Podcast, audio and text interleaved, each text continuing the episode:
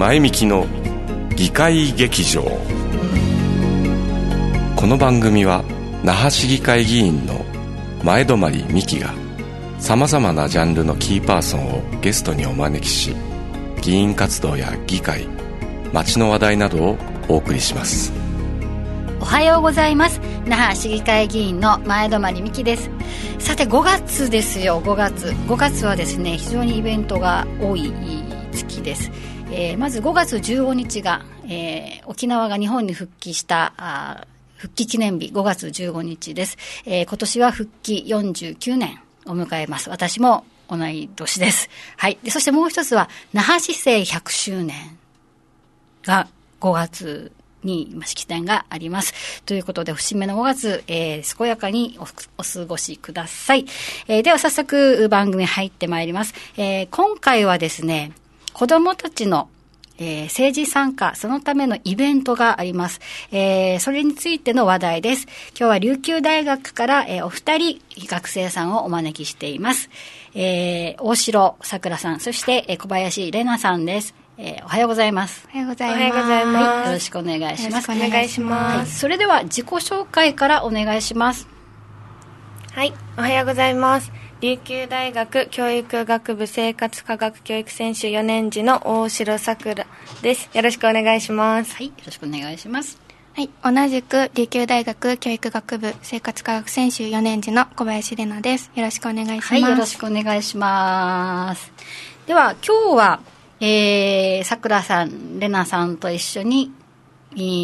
子供の子供による子供のためのまちづくり、ミニ西原についてお話を伺いたいと思います。えー、まずはですね、えー、このイベントを主催するのが学生団体フォースということなんですが、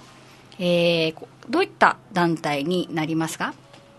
はい、えっと、小林、小林さんね、じゃあお願いします。はい、はい、私たち学生団体ホースは、えっと、8月に3日間開催されるミニ西原っていう、えっと、体験型試験者教育イベントの開催に向けて、えっと、琉球大学生15名で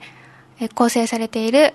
学生団体になっています。はい。はい。じゃあ、大学生が皆さん、ね、子供のためのえー、主権者教育イベント、ちょっと主権者教育ってピンとこない方もいらっしゃるみたいなんですけども、子どもが政治参加をするためのイベント、はい、ということですね。はい、はい、えー、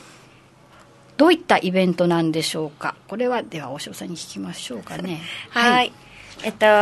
まずは具体的にね。はい、そうですね。えっと、子供、タイトルにもあるように、子供たちが自分たちで街を作っていくっていうようなイベントなんですが、実際に事前に30名の子どもスタッフっていう形で街を運営していく30名のメンバーを募ってその子たちがまずはこの街の仕組みっていうようなものを一緒に作っていって、その中で地域調査だったり人権についての学習だったりっていうことを一緒に学習してまず自分たちが住んでる西原ってどういう街なんだろうっていうことを実際に学習した上でじゃあ自分たちが作っていく子どもの街ミニ西原ではどういう取り組みを入れてどんなお仕事があってっていうことを一緒に考えていけるような取り組みでその中では市長さんが決まったりっていうことだったりお店を自分たちで起業してみたりっていうこともあったり、うん、消費消費生活っていうことも体験できるようなイベントになってます、うん、で税金も納めるんですか？はいそうですね。税金も納めるっていうような仕組みを自分たちも一緒に考えながら子どもたちと作っていきます。なるほど。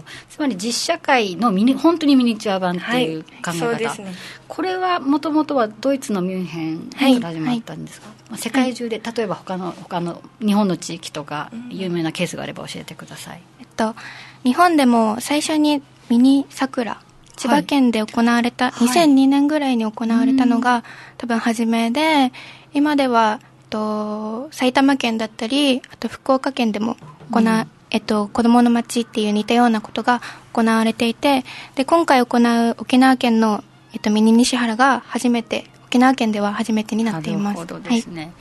つまり、まあ、よその事例を見てこれ面白いからやってみようっていうことになったのかしら。そのきっかけってどうだったんですか？と社会科のあと教育学部社会科教育専修の3名政治学ゼミ、はい、3名がこのた一番最初の立ち上げのメンバーなんですけど、なんか9月から私たちは学生団体、去年の9月から、うんえっと、結成されたんですけど、その前の1年間で、その3人が、えっと、主権者教育について論文とかはい。で読んで研究してたらしくて、うん。で、その中で、この子供の街っていうのが行われているっていうのを知って、で、うん。沖縄では行われていないってことから、やってみたいってことで、3人が企画を始めて、えっと、学生団体のメンバーを募って、私たちが参加して、今のような、フォースっていうグループ、なるほど。学生団体ができたっていう形になってます。はい。はい。まあ、その3人というのは、まあ、代表を務められてる学生さんとかもかな、せっかくなので名前を言ってあげてください。と、おどた、おどくんと、あフルネームでいいですよ。はい。おどたかとくんと、みのるくん。うん小山小山みのるくんと、はい。と、ゆうか、あさとゆうかさん。あーはい。が政治学うんゼミのメンバー3人で最初の始まったきっかけになってます。はい。はい、なるほど、まあ、あのゼミの中で、えー政治をより子どもに身近にという取り組みの中でと思うんですが、もしご存知だったらなんですけど、なんでこれをやろうというのの一つとしてね、えー、桜とかミニ桜とかの事例を見てからだったと思うんです。で、その時に子どもたちがどんな反応だったとか、どういったこあのあなんていうのかな影響があったからよかったとかっていうような話があれば。うーんえっと、このこういう子どもの街っていうものを、学校の中でうんではなくて、この学校の外ではい。大学生と関わるような機会だったり、地域との参画っていうような視点から、子どもたちにも地域参画の視点だったり自分たちが住んでる街をまず知るきっかけになったっていうことも一つ効果としても得られていて、実際に今回沖縄県でやるミニ西原は、それこのミニ桜でも他の県でやられてるようなみん子どもの街の中でもあんまりこの選挙をされてるっていう取り組み事例がなかったんですけどこのミニミュンヘンうん。ドイツでやられてるものではその中で市長さんが決まったりっていうところもあってうん。今回はそこもこの焦点に当ててじゃあ選挙もやってみようっていうことで、はい政治学ゼミのメンバーがそこにも注目を当てていて主権者教育っていうようなはい。形をとっています、うーんなるほどですね。あの、えー政治学専攻の、うん専攻、まあ、教育学部の中でですよね、何か専さん、えーを中心に広がっていったわけですけど、あれですか、皆さんもまた専攻が違うわけじゃないですか。はい。で教育学部の皆さんがはい主にやってらっしゃるんですね、はい。あのそれぞれあの大城さん小林さんがあの違う専攻ですよね。家庭科でしたっけ？平たくはい私たちが。分かりやすく。専専攻している中であこれ参加してみよう一緒にやってみようと思ったきっかけっていうのは何ですか？はい。はいえっと、私は、最初に子供の街っていうのをやるっていうのを聞いて、あ、単純に面白そうだなっていう、思ったのが、興味持ったきっかけで、で、詳しく話を聞いてみると、この子供たちが実際にお店を出して、えっと、商品売って、で、そのお店で働いたりして、また商品買ったりするっていう消費活動っていうのがあるらしくて、で、その消費活動っていうのはやっぱり家庭科でも通じてくるところがあってそこで興味を持って私もやってみたいなって思って参加することを決意しました。うんなるほど、はい。実際に買い物をしたり家計のやりくりをしたりっていうところが家庭科と通じるところかな。はい。はい、では大城さんどうでしょはい。内容としては小林さんと同似たような点もあるんですけど、一番最初にやってみたいなって思ったきっかけはまず子供たちが自分たちで街を作るって、うん。そんな面白そうなことを やるっていうのを同級生が企画してるっていうのもあって、うん。あじゃあぜひお手伝いしたいなっていううんことがまず第一で自分たちは3この3年生の時に立ち上がった団体なんですけど、ちょうどその期間に実習がかぶってたんですけど、う、うん、コロナウイルスの影響ええ。で実際に子どもたちと会う機会がなくなってしまってうん。実習に行けなくて。でその中でもこういう取り組みをやってみたいっていうこ声が上がっていたので、うん自分もやっぱり子どもたちと関われなかった部分もあったのでもっと子どもたちのことを知りたいなとかで実際に自分は西原町出身なので、はい。一緒にもっと西原のことを知った上でたくさん発信して、これが県全域に広がっていけたらいいなっていうので、一緒に参加しようって思ったのがきっかけですね。なるほどですねあのごめんなさい、実習、結局どうなったんでしょう、コロナの影響で実習が行えなくて、ほら、卒業とか就職にも影響があるじゃないですか、はい、相談、私もいろいろと受けたんですが、はい、今できてますか、実習。実習は、自分は小学校の専攻で、はい、えっと、琉球大学の附属小学校の方に実習に行く予定だったのですが、えっと、もう、実習自体がもう子どもたちが下校した4時半頃からもう先生たちと対面でのディスカッションっていうのが文部科学省からこれが実習の代わりっていう形でこの形で単位を出しますっていう通達が来たので自分たち小学校の専攻のメンバーは実際に子どもたちには一度も会えず先生たちとのディスカッションだったり、オンラインでの、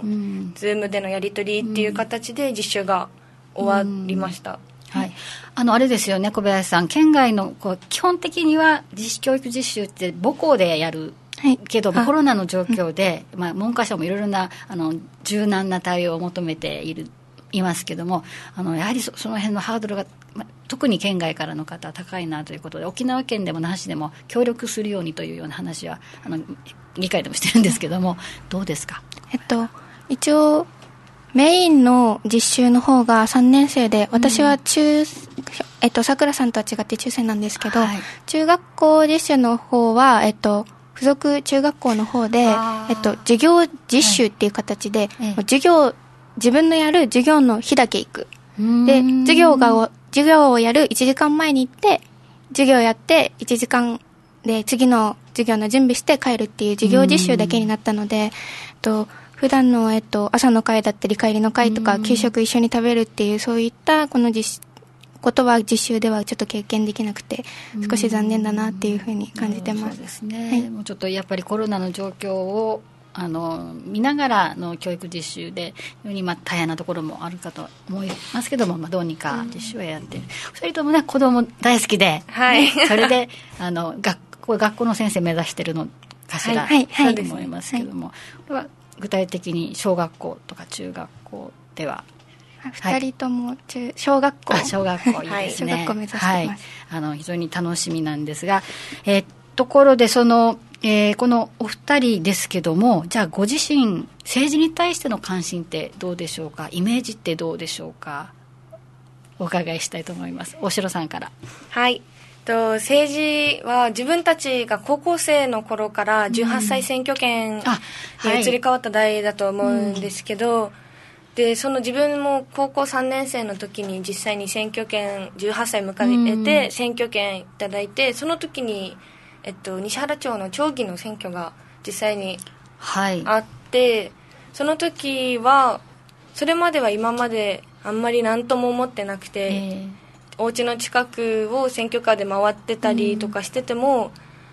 あ今日も何かお話ししてるけどな ぐらいの感覚ではあったんですけど、うん、この学校の授業の中でもやっぱり18歳から選挙権が与えられてるってことは自分たちそれを使わないといけないんだよよっていうことを学校の先生からも言われていて、うん、自分で情報をつかみに行かないといけないし投票に行かなかったらそれはじゃあもしその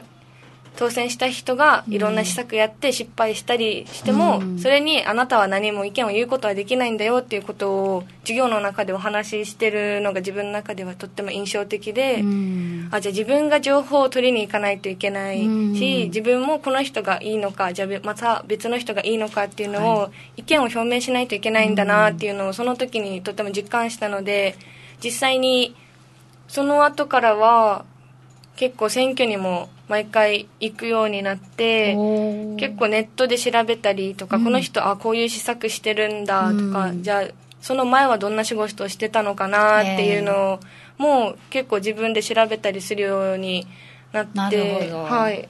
一応今ある程度は関心は持ってるっていう感じですかね。ですね、まあ、実際選挙を経験して情報を収集して、また自分の考えに近い候補者どどの人かなということで,、はいそうです、ね、投票しているということですね、はい、はい、では小林さんいかがでしょうか？はい。私もこの高校の時に公民の授業で、この政治とかっていう選挙とかっていうのを学び始めて興味関心とかは一応あるんですけどまだまだこの政治について自分はどういう意見を持ってる、どういう考えを持ってるっていうので、まだまだ自分のこととしてちょっと考えられ切れてないなっていうところが、ちょっと自分の課題だなっていうふうにあるんですけど、あの、今回ミニ西原の開催に向けて、はい、そこで私自身も子供たちと一緒に、この政治について学んでいけたらいいなっていうふうに考えてて、今では、えっと、もっともっと勉強して、子供たちと一緒に勉強して、もっと政治についての関心を持っていきたいなっていうふうに考えています。なるほど。はい、あの、小林さんは今は西原町民いや、西原、私住んでるとこ一応西原じゃなくて。じゃなくて、あの 別のね、えっ、ー、と、近隣ですよね。はい、そうですね。雄大生ということは。はい。はい、えー、ということで、まあ、ちょうどその、あの、政治に対して関心を持ち始めたあところかなと、お二人ともそういった世代かなと思います。もちろん政治は選挙だけではなくて、選挙のがの投票が、まあ、一番身近で最大のうん、あの政治参加ではあるんだけども、まあ、日頃から政治に関わっていくというか課題があったら例えば議会や市長に直接働きかけたり、うん、地域で課題解決のために取り組んだりという日頃の活動があって選挙っていうのはそのうちの一つに組み込まれていると私は思うんですけどもどうでしょう？これから子どもたちにそういったあの街づくりでそして政治参加ということをあの一緒にやっていくわけですがどういったアドバイスを子どもたちにすれば子どもたちは政治参加に関わりやすいのか。例えば先ほどもあの大城さんからもあった情報収集もその一つだと思います、えー、どういった方法をが有効だと、まあ、子どもたちが政治参加に対してハードルが下がるといいますか親しみやすくなるにはどうしたらいいのかっていうことえ考えていることを教えていただきたいんですがああとですねこれも聞きたい。具体的にミニ西原ですから生の西原の課題っていうものがその街づくりに盛り込まれるかもしれません、はい。うん、そういったものをどういうふうにあの子どもたちにはセッティングしていくというか伝えていったらいいのかな。ということをどういった考え方を持っているのか、うん、この2点あの自由でいいのでお話を聞きたいです。はい、えっと、はい、じゃあ小林さんから。はい、えっと、事前学習の方で、この西原町の地域商地域調査っていうのを設けてて、はい、実際に西原町を見てみて、うん、西原町にはどんな課題があるのかっていうのを子どもたちが実際に発見して、うん、その課題をどうやったら解決できるのかっていうのを考えていくっていう事前学習を設けていて、この、やっぱり自分事として考えていくためには、実際にこの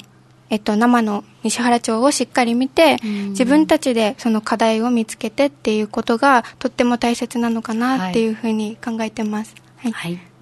ありがとうございます。はい、大城さんは？はい。えっと、子供たちが実際に、この一緒に西原町を知るっていう活動をする中でも、じゃあ日頃で、日頃の生活をしてる中で、これなんでだろうとか、どうしてなんだろうっていうのをまず疑問を持ついろんなところを見て、何でも「へえ」じゃなくて、あなんでそうなってるのかなとかじゃあどうしてここはこんなガードレールこんな道車通り多いのにガードレールがないんだろうっていうのは素朴な疑問だけでも持つことが子どもたちも大切なのかなっていうことがあって一緒に活動していく中でもあじゃあ子供たちが気づけない部分は自分たちからも、はい、それってなんでそうなってるのかなっていうような問いかけしてあげたり、じゃあなんでで終わらすんではなくて、じゃあ何で調べたらいいんだろうとか、じゃあ身近な、じゃあこの地域に住んでる人たちにお話聞きに行ってみようかとか、はい、じゃあ役場の人にお話聞いてみるっていうような場を自分たちも実際に一緒に設けてあげて、一緒に活動していくのがもう大切かなっていうふうに感じてます。はいなるほどですね。あの、街づくりの目指す方向性を決める時の一つの方法として、あの、この街のこういったところが好き。だからここ伸ばしていこうという考え方も、うん、ももちろん別の考え方もねあのこういったところが残念だからこれを良くしていこうのがね、うん、あると思うんですけどもお二人がそれぞれ思うあの西原町の魅力って何だと思いますか？じゃあ大城さんから。はいと自分はもう 20年以上西原町で、もう生まれも育ちもずっと西原町なんですけど本当に人がとっても温かくて自分は何回か町内なんですけど、お引越しもしてはいるんですけど、その中でも受け入れてくれる、はい。優しい周りの人が本当に優しくて朝結構自分ランニングしたりとか、えー、運動することが多いんですけどその中でも走ってたら「おはよう」って声かけてくれる人がいたりとか小学生の子でも「おはようございます」ってちゃんと止まってお辞儀までしてくれる子がいたりとか「今日も頑張ってるね」って言ってくれる人がいたりとかお店またバイトをしてた時にも西原町の中でバイトをしていたんですけど、やっぱり常連さんとかが来てくれる時には、やっぱり今日も頑張ってるねとか顔もしっかり覚えてくれて食べに来たよって言ってくれたりっていうのは人と人とのつながりがとっても強いかなって自分は感じます、ね、そこが一番の魅力かなっていうふうに感じてます、はい、はい、えー、そしてまた地元の人が気づかないことを外から見える魅力ってあると思います。小林さんいかがでしょうか？はい、私は、えっと、西原町の良さとしては、やっぱり自然の豊かさが一番いいなって感じるところで、はい。うん、あと、桜さんからもわかるように、人柄の良さだったり、温かさ、西原町の人たちはすごい温かいなっていうところがすごいいいところだなというふうに感じています。はい。はい、えー、そういった魅力を伝えながら子どもたちとあの政治について、まちづくりについて考えるきっかけとなるイベント、したいですね。はい、子供の子供による子供のためのまちづくり、ミニ西原、えー、8月の7日から3日間、まあ、コロナ対策をしながらの開催になるなりますが、とはいえ資金が必要です。はい。はい、え今、現在では、現在、えー、クラウドファンディングのこれサイトですかね、キャンプファイヤーで、はい、えー、皆様からの支援を募っています。ちょっとこの辺の PR お願いできますでしょうか？はい。はい。じゃあ、広報担当の大城さん。はい。おはようございます。おはようございます。はい。えっと、私たち学生団体フォースは、ミニ西原、8月のミニ西原、うん、子供による子供のための街づくりを開催するに向けて、今、資金を集めている段階です。で、キャンプファイヤーというサイトを介して、ただいま目標金額が80万円を設定していて、現在69名、約70名の方から支援をいただいています。で、5月の24日までクラウドファンディングを行っていて、現在約55万円ほど。そうですね。半分は、ね、はい、はい、半分はもう来てるかなっていう感じでは、はい、はい、あるのですが、はい。まだまだ私たち、もうまだ第1回目なので、はい、本当にこの予算で足りるのかっていうことだったり、うん、またイレギュラーな形でコロナがどうなるかっていうこともわからないので、はい、対策の方ももっとしっかり取っていくことも考えられるので、うん、資金の方ご協力よろしくお願いします。はい。えー、ぜひ、そのミニ西原開催に向けてもう一押しでございます。えっ、ー、と、キャンプファイヤーのアドレス、あの、フェイスブックに貼り付けますので、どうぞ5月24日まで、えー、最後の最後まで皆さんの、はい、あの、熱いご支持、ご支援、よろしくお願いしたいと思います。なんか変な方向になってきましたが、えー、本日の前向きの議会劇場、えー、ゲストはミニ西原を主催している、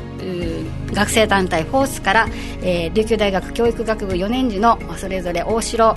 さくらさんそして小林玲奈さん、えー、お越しいただきました。ありがとうございました。これからも頑張ってください。ありがとうございました